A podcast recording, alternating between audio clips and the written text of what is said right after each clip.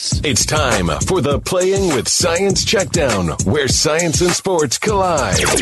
And for that, we're pleased to be joined by our good friends Chuck Nice and Dr. Eric Goff. Fellas, we'll check in with you in a second. First, Buffalo defeated Jacksonville today in upstate New, upstate New York, and Josh Allen went deep for the Bills. Guys, take us through the play.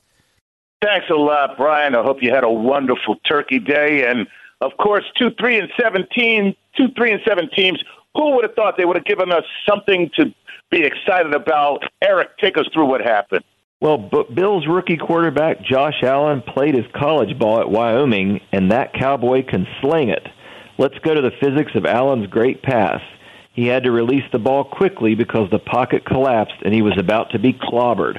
After cocking the ball, Allen accelerated the ball to 53.5 miles per hour in less than two tenths of a second. That required an average force of 15 pounds and a peak force of about 30 pounds. Allen did what only elite athletes are capable of doing. During a very brief instant of his throwing motion, in which the ball's acceleration reached 16 Gs, Allen outputted energy at the rate of 1.5 kilowatts, better than a microwave oven.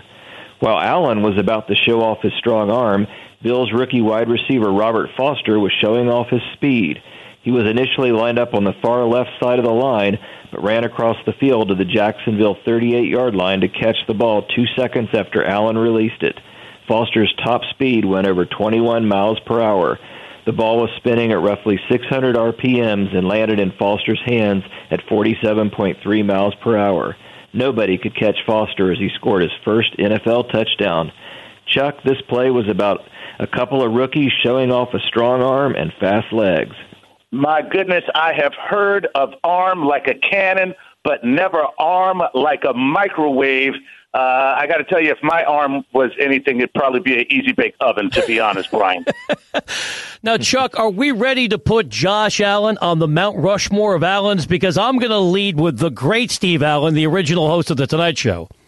Very nice. Yes. And then, of course, I got to follow that up being a homer to the end, bleeding green like ever. I'm going to go with Eric Allen up on there as well one of the best quarterbacks ever play the game. Okay, that's all I'm Thank saying. you, Chuck. So now I look like a jerk. I really appreciate it. I'm trying to placate the comedian, and you make me look even worse than I normally am. Fellas, enjoy the rest of your holiday weekend. We'll chat with you next week. That was the Playing with Science Checkdown. All free, only on TuneIn.